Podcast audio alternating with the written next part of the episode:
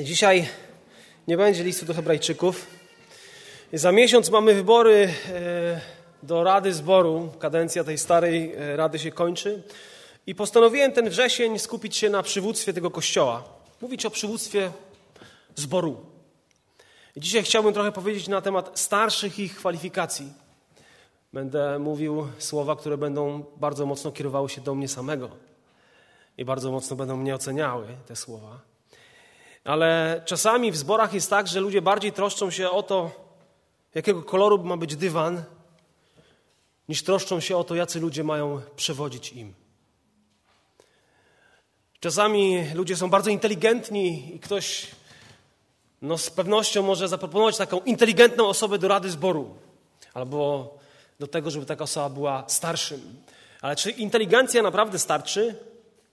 Są różni świetni biznesmeni, którzy potrafią ogarniać, zarządzać i kiedy jest zbór, rozrasta się potrzeba zarządcy, takiego trochę biznesmena, który będzie e, zarządzał. No i jest pokusa, aby taka osoba znalazła się w gronie starszych. Czy to, że ktoś potrafi dobrze biznes prowadzić, to daje mu prawo do tego, żeby nazywać się starszym i być starszym zboru? I tak można mówić i wymieniać. Dzisiaj chciałbym przeczytać dwa teksty. Pierwszy tekst to jest trzeci rozdział pierwszego listu Pawła do Tymoteusza, pierwszych siedem wersetów, a drugi tekst Tytusa 1 od 5 do 9, może nawet do 10. Nie będę dzisiaj szczegółowo omawiał e, e, tych fragmentów, ale przyjrzymy się pewnym kwalifikacjom duchowym i moralnym ludzi, którzy są starszymi albo starają się o to, aby zostać starszymi. I być może jako mężczyzna zastanawiasz się, czy nadaje się na starszego? Może ty jako żona zastanawiasz się, a, a mój mąż, może on mógłby być starszym w kościele. Może zadajcie takie pytania? Być może komuś Pan Bóg kładzie na sercu bycie starszym w kościele, we wspólnocie.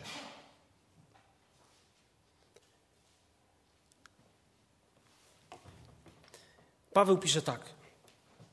Tymoteusza trzeci rozdział. Prawdziwa to mowa. Kto o biskupstwo się ubiega, pięknej pracy pragnie.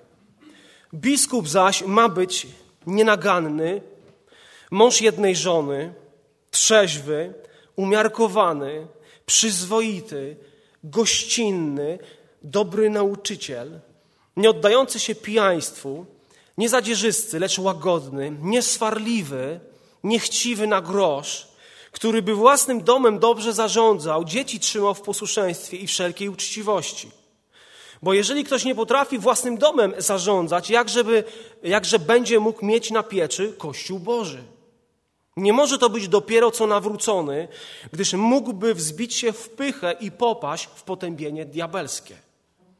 A powinien też cieszyć się dobrym imieniem u tych, którzy do nas nie należą, aby nie narazić się na zarzuty i nie popaść w sidła diabelskie. I Tytusa. Pierwszy rozdział. Tutaj pojawiają się pewne cechy, ale pewnych cech nie było w e, pierwszym liście do Tymoteusza. I Paweł pisze do Tytusa tak, od piątego wersetu.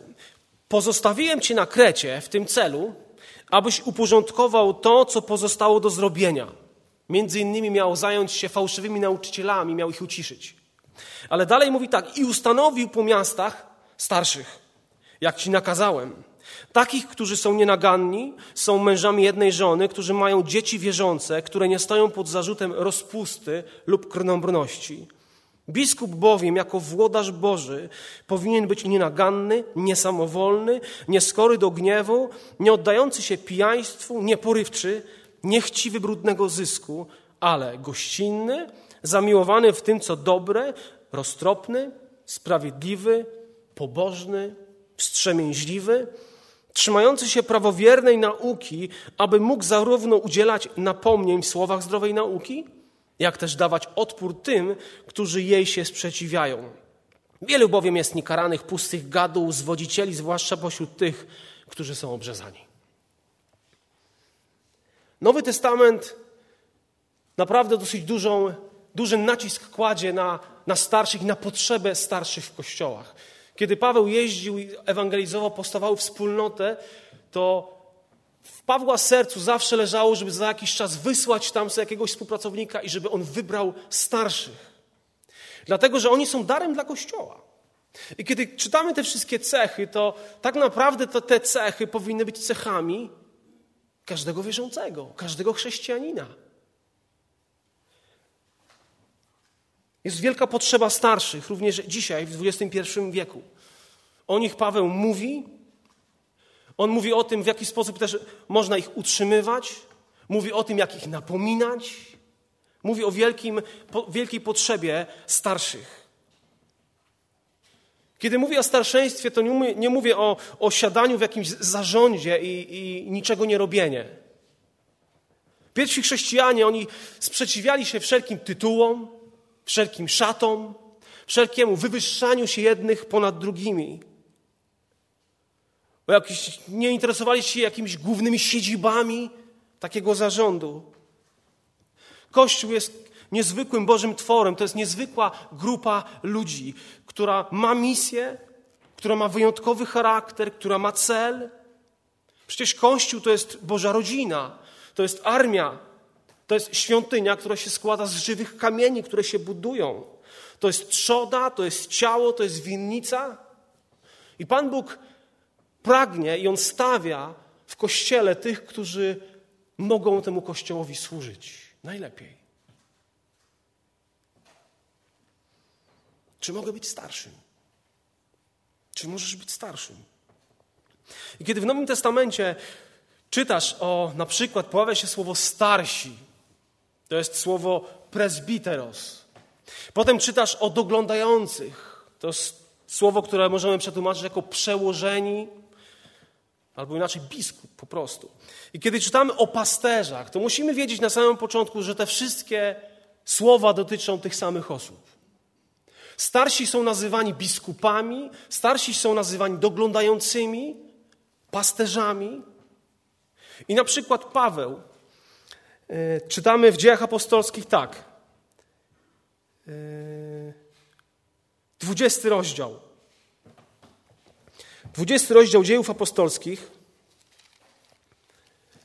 Tam są bardzo ciekawe słowa, które bardzo wyraźnie pokazują o tym, e, pokazują to, że kiedy mowa jest o starszych, to w tym samym czasie mowa jest o biskupach i te wszystkie określenia dotyczą tych samych osób.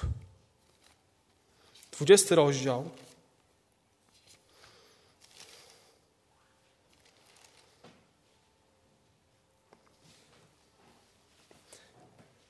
Starsi zostali wezwani, starsi Efezu zostali wezwani.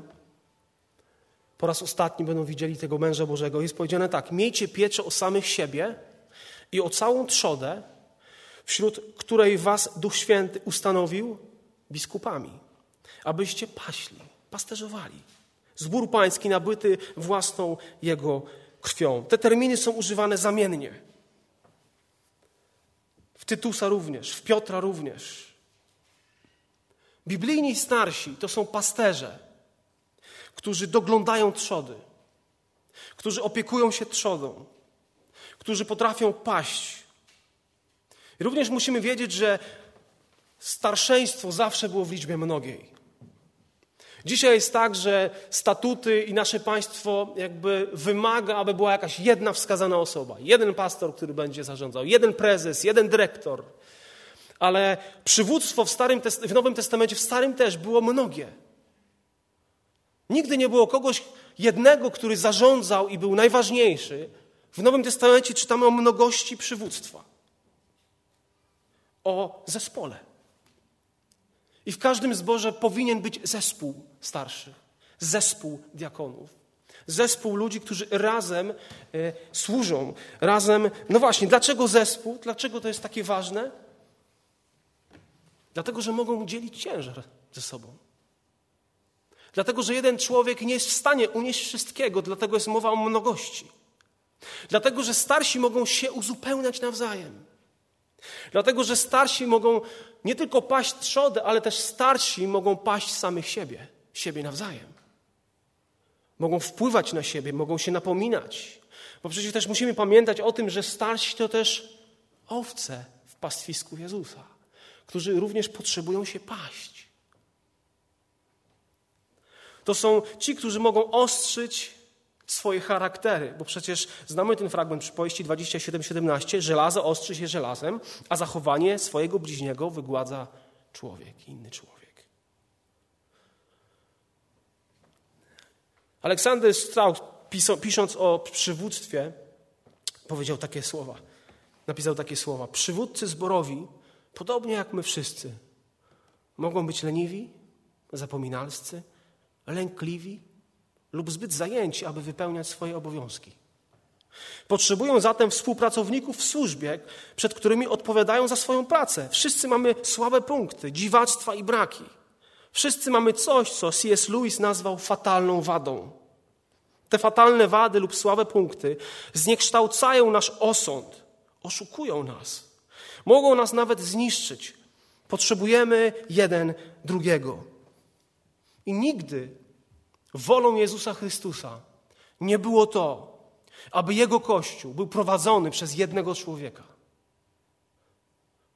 Tak jak to wygląda, tak jak to jest prawdą w różnych wspólnotach, kościołach. Nigdy jeden człowiek. Samotny, wyszkolony po seminarium, taki profesjonalista, który przewodzi. To jest niebiblijna koncepcja. To jest niebiblijne spojrzenie na, y, na funkcjonowanie Kościoła. To jest nawet nie tyle niebiblijne, nie tylko niebiblijne, ale też bardzo duchowo niezdrowe i nawet psychologicznie. Czy charyzma wystarczy, czy inteligencja wystarczy, czy bystrość, zdolności? Staż wiary? No może ktoś powiedzieć, no ja jestem mężczyzną, chodzę już tyle lat do kościoła regularnie, no chyba mogę być starszym. Czasami tak ludzie patrzą na starszeństwo. Ale to za mało. Ale to za mało. Służba starszeństwa jest otwarta dla każdego mężczyzny, który spełnia wyrażone przez apostołów pewne biblijne wymagania. Z kolei, kiedy ta księga mówi o służbie diakonijnej, to ta służba jest otwarta i dla mężczyzn, i dla kobiet w kościele. Którzy również, te osoby muszą mieć pewne biblijne wymagania. Ważne jest, żebyśmy zrozumieli pewne duchowy i, duchowy i moralny charakter, to jest pewna kategoria, to jest pewne wymaganie. Ważne są umiejętności i też motywacja, jaka stoi za takim człowiekiem, który chce być starszym. Starszy. Kto to taki? Czy chodzi o kogoś, kto jest w podeszłym wieku? Czasami e, to, to słowo presbiteros, starszy, oznacza faktycznie kogoś, kto jest w podeszłym wieku. A kiedy mówi o przywództwie, ta księga to mówi o, o ludziach, którzy mają pewne wymagania, którzy charakteryzują się pewnym duchowym charakterem. Wiesz, że nadajesz się na starszego, jeśli. Jeśli. Po pierwsze, jest w Twoim sercu pragnienie bycia w służbie Kościoła. Tak jak czytaliśmy, prawdziwa to mowa, kto o biskupstwo się ubiega. I tu chodzi o działanie. Pewnie ludzie działali, służyli, bo się ubiegali. Jest powiedziane, oni pragną pięknej pracy. To pra słowo pragnę odnosi się do, do ich serca. A więc oni działali, mieli coś w sercu, pragnienie. I wiem i wierzę, że kiedy Pan Bóg powołuje Kościół do istnienia, to prędzej czy później powoła starszych w takim kościele. Powoła ludzi, którzy będą wybijać się w jakiś sposób, będą wybijać się tymi szczególnymi cechami i Kościół to rozpozna. I ci ludzie staną się w taki naturalny sposób przewodnikami. W Kościele nigdy nie chodzi o rządzenie, o pomiatanie, ale chodzi o służenie i pokorną służbę. Dojrzały duchowo, pokorny, sprawdzony przez dłuższy czas, takich ludzi należałoby szukać.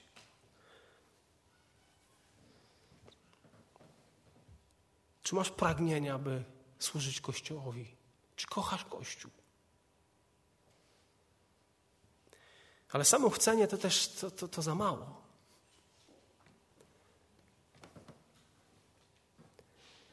Ale od chęci się zaczyna. Starszy, niechętnie służący lub służący pod przymusem nie zadba szczerze i dobrze ludzi. Aleksander Strauch, ten sam, którego cytowałem, powiedział: Będzie taki człowiek nieszczęśliwym, niecierpliwym, obarczonym poczuciem winy, przerażającym, nieskutecznym pasterzem.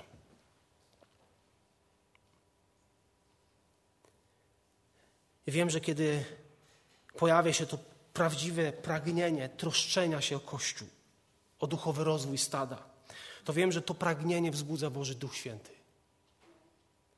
Że pojawiają się ludzie, którzy chcą. To nie znaczy, że się wybijają, to nie znaczy, że podnoszą ręce, są pełni obaw, boją się, ale jest w nich pragnienie, które ciągle i ciągle narasta.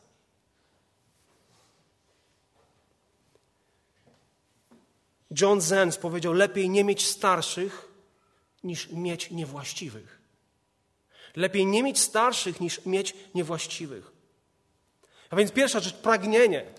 Coś, co się budzi w Twoim wnętrzu, co jest czyste, co jest tym dziełem samego Ducha Świętego. Druga rzecz. Taki człowiek powinien być przykładem pobożnego charakteru. Mnóstwo cech przeczytaliśmy.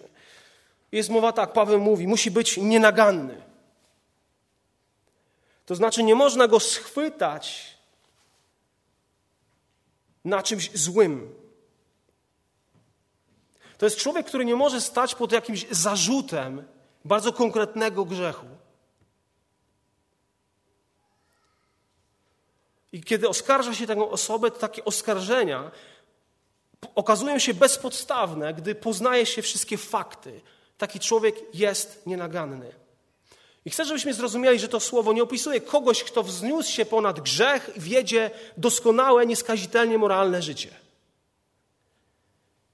Jeżeli tak było, kochani, wszyscy starsi powinni być zwolnieni, wszyscy służący w kościele powinni być zwolnieni, bo nie ma takich ludzi.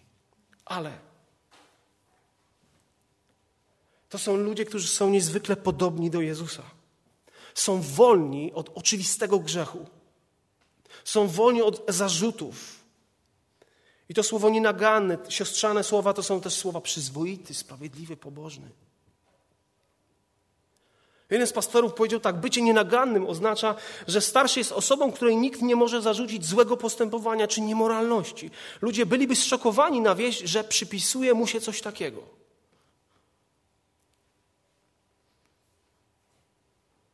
Tytus mówi, że taki człowiek powinien być nienaganny jako włodarz Boży, jako szafarz tego, co dał mu Pan Bóg.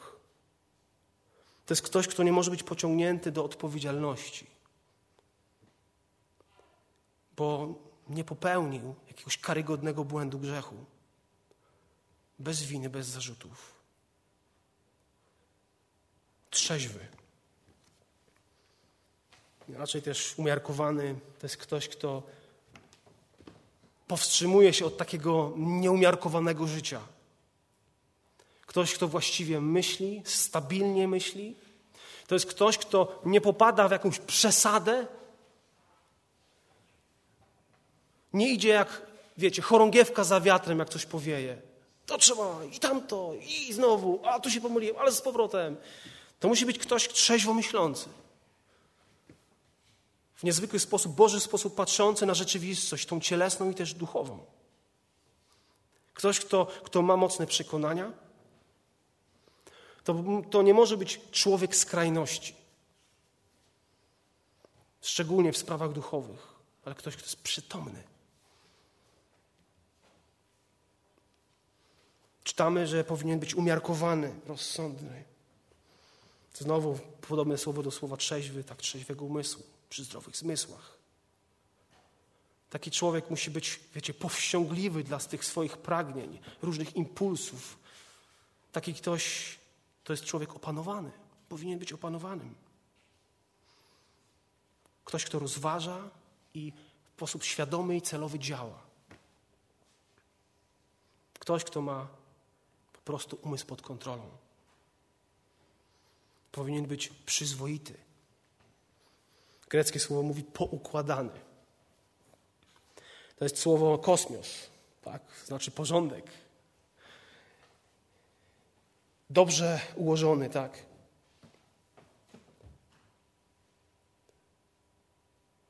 Człowiek uporządkowanych zasad, zasad moralnych. Szanowany ze względu na właśnie swoje postępowanie. Dalej mówi nie oddający się pijaństwu. To nie może być ktoś, kto, kto ma problem z jakąś używką. I myślę, że, że Pawłowi nie tylko chodzi o jakieś pijaństwo, ale w ogóle to nie może być człowiek, który ma problem. Wiecie, nie jest sobie w stanie odmówić tak jak Lot. No, upiły go jego córki. No. Jakoś tak nie był w stanie powiedzieć, no nie. Stop. Dość. A więc starszy to musi być człowiek samokontroli. Dalej czytamy niezadzierzysty. Taki człowiek gotowy na cios, gotowy by uderzyć. Starszy nie może być taką osobą, taką zadziorą, takim kimś swarliwym, kłótliwym, kimś, kto jest takim napastliwym. Jak nie podzielasz jego zdania, więc da ci do zrozumienia, że musisz podzielać. Nie może to być taki awanturnik. To jest ktoś, kto nie może używać przemocy w jakiejkolwiek formie psychicznej, fizycznej. Niedawno słyszałem o jednym człowieku, który uderzył dziecko. Nie swoje, w twarz, bo mu się nie spodobało. Bo było nieposłuszne. To jest niedopuszczalne, takie zachowanie. Paweł mówi, że taki starszy powinien być łagodny. Łagodny, delikatny. Łagodność jest owocem Ducha Świętego. Jest pewne przysłowie w języku Swahili, przeczytałem to w jednej książce, które mówi tak: Kiedy walczą słonie, trawa jest podeptana. I kiedy walczą, walczą starsi, owce są poranione. Starszy musi być łagodny. Jeden pastor opowiadał historię, jak oglądał program telewizyjny o zwierzętach i zobaczył, że do wodopoju przyszedł słoń i żółw. I w pewnym momencie było pokazane, jak żółw spojrzał na dół, zobaczył tego małego żółwika i delikatnie go swoją wielką nogą odsunął na bok, żeby go nie zdepnąć. To jest ta delikatna siła. To jest ten gigant, który nie używa swojej siły. Fajnie ktoś powiedział, że starszy to jest taki łagodny olbrzym. Łagodny olbrzym. Łagodny to nie oznacza tchórzliwy, słaby, byle jaki. A więc łagodny. Nieswarliwy. A więc to nie może być ktoś, z kim trudno wytrzymać. Wiecznie coś. Każdy najmniejszy, najmniejsza malutka rzecz może stać się problemem, z którym trzeba walczyć. Nie do wytrzymania niesporny. To musi być ktoś, kto nie chce walki, nie chce sporów. Ktoś, kto bardziej też potrafi się usunąć.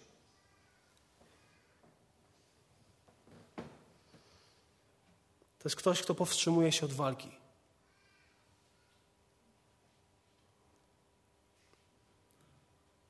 Dalej mówi tak: niechciwy na grosz. Dosłownie nie kochający pieniędzy ale to musi być ktoś, kto kocha duchowe dobra. To jest ktoś, kto nie jest skąpy. Starszy musi być gotowy dzielić się tym, co ma. Dawać, rozdawać. Hebrajczyków 13:5 czytamy: Niech życie wasze będzie wolne od chciwości. Poprzestawajcie na tym, co posiadacie. Sam bowiem powiedział: Nie porzucę cię, ani cię nie opuszczę. I Piotr w swoim liście, w piątym rozdziale, drugim wersecie mówi tak. Starsi mają służyć nie dla brzydkiego zysku, lecz z oddaniem. W czasach Piotra i Pawła chciwość to była bardzo jasna i wyraźna charakterystyka fałszywych proroków i nauczycieli. Chciwość. Wchodzili do zborów, łupili te zbory, byli na utrzymaniu wielu wierzących, a potem szli dalej i to samo pod pozorem tego, że są duchowymi mężami. Chciwość. A ci, Tymoteusz y, takie słowa usłyszał w szóstym rozdziale pierwszego listu, słowa od Pawła. A ci, którzy chcą być bogaci, popadają w pokuszenie i sidła i w liczne, bezsensowne i szkodliwe porządliwości, które pogrążają ludzi w zgubę i zatracenie. Albowiem korzeniem wszelkiego zła jest miłość pieniędzy. Korzeniem wszelkiego zła jest miłość pieniędzy. Niektórzy ulegając jej zboczyli z drogi wiary i uwikłali się sami w przeróżne cierpienia. A ty, człowiecze Boży, unikaj tego. Pan Jezus, kiedy mówił o mamonie, o pieniądzach, to powiedział, że kto jest, nie jest wierny w tej najmniejszej rzeczy, i tą najmniejszą rzecz to jest właśnie pieniądz.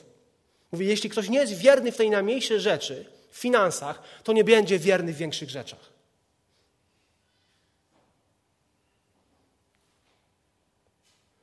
Tak naprawdę, jeśli jest coś nie tak w kwestii Twoich finansów, jesteś skąpy, nie dzielisz się, jesteś chciwy, chcesz zarabiać dla siebie, to jest bardzo niepokojący znak. Dlatego, że to rzutuje na całe Twoje życie. Właśnie kwestia finansów bardzo wyraźnie to pokazuje, co kochasz. Kogo kochasz? I czy kochasz Boga, czy kochasz Jego Kościół, czy może kochasz siebie?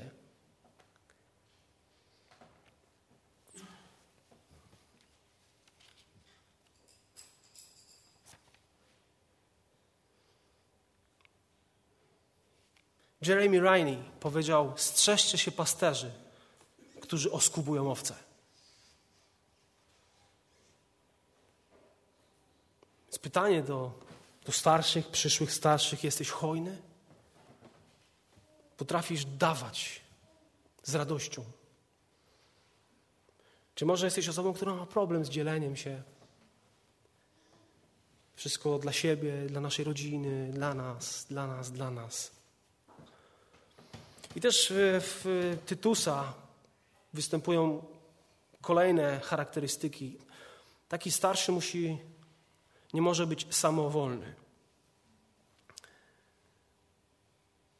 Nie może być kimś, kto robi to, co mu się podoba. Który zadowala się tylko tym, co, no, co oczywiście jest jego, jego zdanie jest najważniejsze. To nie może być człowiek, który nie zważa na zdanie innych ludzi. Nawet jeśli powinien, to się po prostu z tym nie liczy. To nie może być człowiek samowolny. Dalej, to nie może być człowiek nieskory do gniewu, nieskory do irytacji. I to słowo greckie, orgitos, opisuje człowieka, który po prostu z łatwością wybucha. Jest impulsywny, gniewliwy. Taki człowiek nie powinien być starszym, jeśli nie jest w stanie utrzymać na wodzy swoich emocji tego, co dzieje się gdzieś w jego sercu. To nie może być człowiek porywczy. Inaczej mówiąc, uderzający. To nie może być człowiek, który na oszczerstwo odpowiada oszczerstwem. To nie może być ktoś, kto szuka zemsty, bo praca pasterza jest trudną pracą, która rani.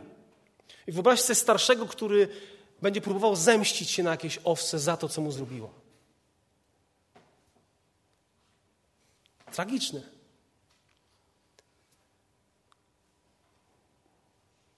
Przecież ktoś, kto jest porywczy i gniewny, gniewny, po prostu będzie ranił ludzi, będzie zadawał ciosy.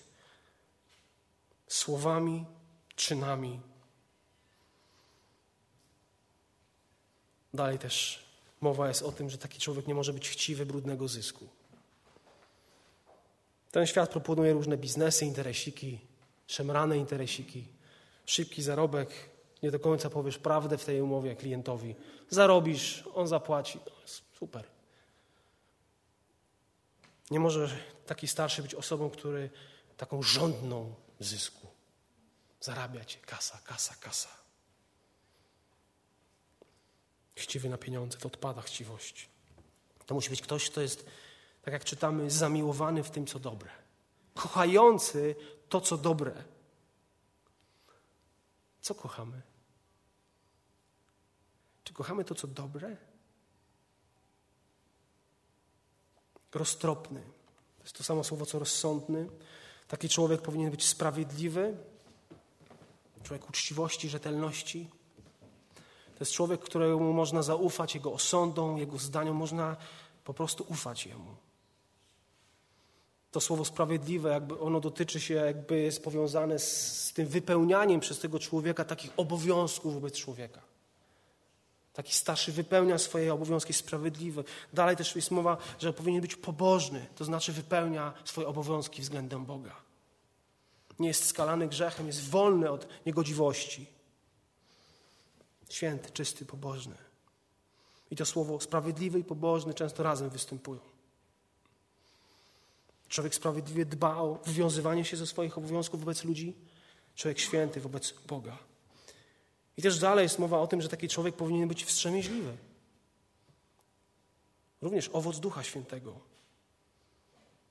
Mocno trzymający się, opanowany, kontrolowany, jest w stanie kontrolować siebie, panujący nad sobą, umiarkowany. Taki człowiek nie może, wiecie, być pod wpływem, nie może działać pod wpływem otoczenia. Coś tam się zadziało, już. Coś tam się stało, już działa. Już wybuch, już biegnie. To nie jest ktoś, kto płynie z prądem. Taki człowiek myślę, że nie będzie politycznie poprawny. To jest człowiek zdyscyplinowany, posiada tą wewnętrzną siłę. Jest osobą samokontroli, trzeźwego myślenia, powściągliwości itd. Jeśli chcesz być starszym, po pierwsze pragnienie, które też wierzę, że wzbudza Boży Duch Święty. Dwa, to jest ta charakterystyka tego pobożnego charakteru. I dalej jest mowa o, o tym, że taki człowiek musi potrafić nauczać Biblii. On potrafi uczyć Bożego Słowa. Boże Słowo mówi, to musi być dobry nauczyciel. W Tymoteusza, 2 Tymoteusza 2,24 czytamy, a sługa pański nie powinien wdawać się w spory, lecz powinien być uprzejmy dla wszystkich, zdolny do nauczania, cierpliwie znoszący przeciwności, trafny i sprawny w nauczaniu, tak, w instruowaniu. Tytus mówi, to musi być ktoś trzymający się prawowiernej nauki. A więc starszy jest człowiekiem słowa. Starszy jest, starszy jest człowiekiem, który zna słowo, jest oddany temu słowu, jest tym, który kocha Chrystusa i kocha Jego słowa i potrafi brać Biblię i tłumaczyć owcy, tłumaczyć światu, w co wierzy, dlaczego wierzy, potrafi bronić. Bo przecież w liście do Tymoteusza też Paweł mówi do, właśnie do Tymoteusza, że Kościół jest filarem i podwaliną prawdy. I wyobraź sobie starszego, który nie jest filarem prawdy, ale jest jakąś łodyżką prawdy, którą można szybko złamać. On musi być człowiekiem ziarna, nie plew. On musi być w stanie nauczać. Nie mówię przez to, że musi być w stanie wyjść na kazalnicę i nauczać, ale musi być w stanie jeden na jeden, jeden na, w jakiejś mniejszej grupie albo i większej wziąć słowo i mówić. Prowadzić zbór w, w, takich, w tych kwestiach doktrynalnych, bronić prawdy przed fałszem, przed tymi nauczycielami, którzy dzisiaj się szerzą. Myślę, że o tym też powiem trochę innym razem. Kolejna rzecz, kolejna charakterystyka. Taki człowiek, który chce być starszym, powinien dobrze prowadzić swoją rodzinę. Paweł mówi, to musi być mąż jednej żony. Mężczyzna dokładnie jednej kobiety. I tu jest różne, wiecie, różne interpretacje w tym temacie, że ktoś, kto, yy, kto miał żonę, która umarła, już jak będzie miał drugą, to już nie może być starszym, bo to jest mąż jednej żony. A tak naprawdę o czym mówi Paweł? O co chodzi? Myślę, że to chodzi o postawę serca, postawę wierności. Że to jest facet wierny jednej kobiecie. To jest facet, który patrzy na swoją żonę nie patrzy na inne kobiety w internecie, nie patrzy na inne koleżanki, ale patrzy na jedną kobietę. Jest wierny jej. Nie odwiedza stron. I wszyscy wiedzą, że on jest człowiekiem jej. Jego żona należy do niego. Wiecie, bo człowiek może żyć z żoną 40 lat, prawda? Oni są małżeństwem, no i taki facet jest mężem jednej kobiety, ale może od 20 lat już w ogóle z nią nie spać, żyć jak pies z kotem. I czy taka sytuacja usprawiedliwia go, że on może być starszym? No przecież jest mężem jednej kobiety, no nie? Myślę, że Paweł o wiele dalej idzie w tym temacie. Mówi, nie, on musi być wierny, on musi być oddany. On musi być kochający swoją żonę tym, który też uczy się zaspokajać potrzeby. Niektórzy mówią, że człowiek, który nie ma żony, nie może być starszym. Nie wiem, czy akurat ten fragment o tym mówi. Rzeczą oczywistą jest to, że posiadanie rodziny bardzo ułatwia, tak? Człowiek, który nie ma rodziny, no, nie ma pewnego doświadczenia. Ale pytanie, czy to go dyskwalifikuje jako starszego, bo jeżeli to jest warunek, że musi być, mieć żonę, to dalej jest mowa o dzieciach, czyli jak nie ma dzieci, to nie może być starszym, tak? Czy rzeczywiście taki jest przekaz tego słowa? To musi być ktoś, kto dobrze prowadzi swoją rodzinę, tak? który by własnym domem dobrze zarządzał, utrzymywał, prowadził, nadzorował, przewodniczył. To musi być obrońca, opiekun, ktoś, kto udziela pomocy, który potrafi zaopiekować, kiedy trzeba. Ktoś, kto będzie dzieci trzymał w posłuszeństwie, w kontroli. Jego dzieci muszą być poddane jego rodzicielstwu, tak? Muszą być uczciwe, rzetelne. Tytus mówi, że to mają być dzieci wierzące, albo inaczej wierne, które nie stoją pod zarzutem rozpusty lub krnąbrności. Pierwsze podstawowe pytanie, czy Twoje i moje dzieci są dobrze wychowane? Czy one są kulturalne? Czy one szanują starszych? Czy da się nad nimi zapanować? Czy po prostu ani babcia, ani dziadek, nikt nie daje rady? Czy to są dzieciaki uczone Ewangelii? Znają ziarno Bożego Słowa? I w kwestii rodziny też Paweł mówi, że taka osoba starszy, przyszły starszy, powinien prowadzić dobrze swoją rodzinę, tak? Mąż jednej żony, skuteczny ojciec, gościnny na koniec. Gościnny. Bardzo ważna cecha. Słowo gościnny znaczy kochający obcych, kochający nieznajomych. Ta gościnność pozwala innym ujrzeć właśnie Twoją uprzejmość, Twoją łagodność, Twoją troskę, a także gościnność no, powoduje, że ludzie mogą obserwować Twoją rodzinę. Co się dzieje, jak wpadają goście? Czy dzieciaki się angażują? Czy ta rodzina, wiecie, jak mróweczki, szybciutko trzeba, skocz, bo zabrakło tego. Coś się dzieje, tak? Czy jest ciepło w takim domu? Czy jest wzajemny szacunek? Czy ten dom jest chętnie odwiedzany później? Czy jedna wizyta i ludzie mówią, nie, nigdy więcej. Taka siekiera tam wisiała, że boję się stracić głowę. Kolejna charakterystyka. Mąż jednej żony to musi być mężczyzna. Boże Słowo nie daje kobiecie bycia starszym. Chociaż dzisiaj to jest bardzo kontrowersyjne, kościoły bardzo z tym walczą. Kobieta nie może być starszym zboru. Może być diakonisą, ale jasno jest powiedziane w kwestii przywództwa i starszeństwa, że nie może być starszą Kościoła. I Paweł krótko przed opisaniem tego starszeństwa mówi o, o tym, że nie pozwala kobiecie nauczać i tak dalej, i tak dalej. Y, no i nie chcę się teraz zatrzymywać na tym temacie. Ale Paweł bardzo jasno jakby wiąże prowadzenie Kościoła z prowadzeniem domu. Tak jak on prowadzi dom, tak powinien prowadzić Kościół. Bóg powołał mężczyzn do prowadzenia w małżeństwie, w rodzicielstwie i powołał mężczyzn do prowadzenia w kościele. Czy to oznacza, że kobieta nie może pełnić funkcji duszpasterskich? Nie. Czy to oznacza, że kobieta nie może nauczać? Wręcz Paweł zachęca, że powinny nauczać młodsze kobiety, uczyć. Czy to oznacza, że on nie może uczyć naszych dzieci w szkole niedzielnej? Nie. Ale Pan Bóg stworzył mężczyznę i kobietę i dał nam pewne role. I kiedy powołał Kościół do życia, dał temu Kościołowi ludzi, którzy mają różne role.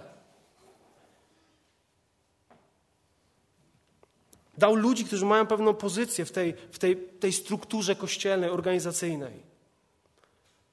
Wezwanie do starszeństwa to jest wezwanie dla mężczyzn.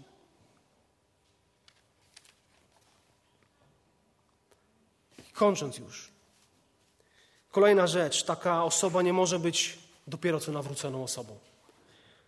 To musi być ktoś, kto jest ugruntowanym wierzącym, z pewnym doświadczeniem, świadectwem wiary. Nie może to być dopiero co nawrócony i taka osoba powinna się cieszyć dobrym imieniem, dobrą reputacją u tych, którzy do nas nie należą, czyli u tych, którzy są poza Kościołem. Znaną praktyką w niektórych kościołach jest tak, że jeżeli ktoś stara się być starszym, to tacy starsi, którzy już są starszymi, przeprowadzają wywiad w jego pracy.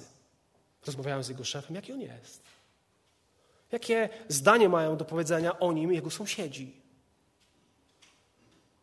Rozmawiałem z jakąś panią w sklepie, do której gdzieś tam jeździ taki przyszły starszy kupować i poznają, jaki on jest naprawdę poza kościołem. Bo przecież potrafimy zakładać maski, potrafi, ludzie potrafią udawać, no nie? No właśnie, taki człowiek musi być nie dopiero co nawrócony. To, był, to musi być człowiek, który już zdążył zapuścić głębokie korzenie w Jezusie. Bo jeżeli nie będzie miał tych głębokich korzeni, to będzie szybko wyrwany przez, przez odpowiedzialność i pracę wśród ludzi. To go przygniecie.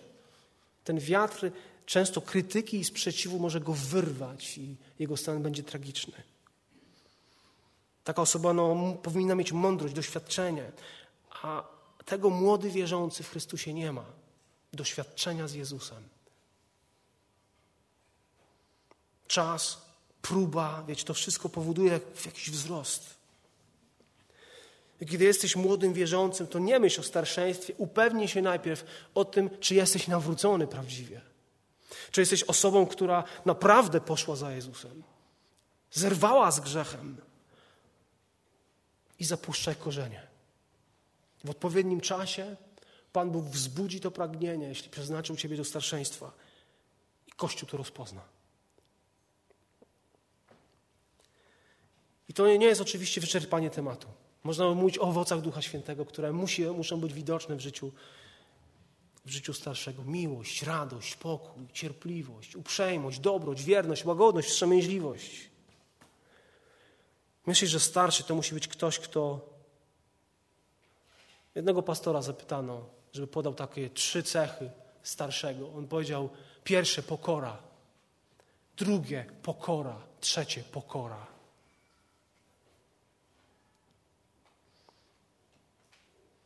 Starsi to są ci, którzy szukają najpierw Królestwa Bożego, Jego sprawiedliwości. To nie są ludzie, którzy szukają swojego królestwa, swojej wersji sprawiedliwości.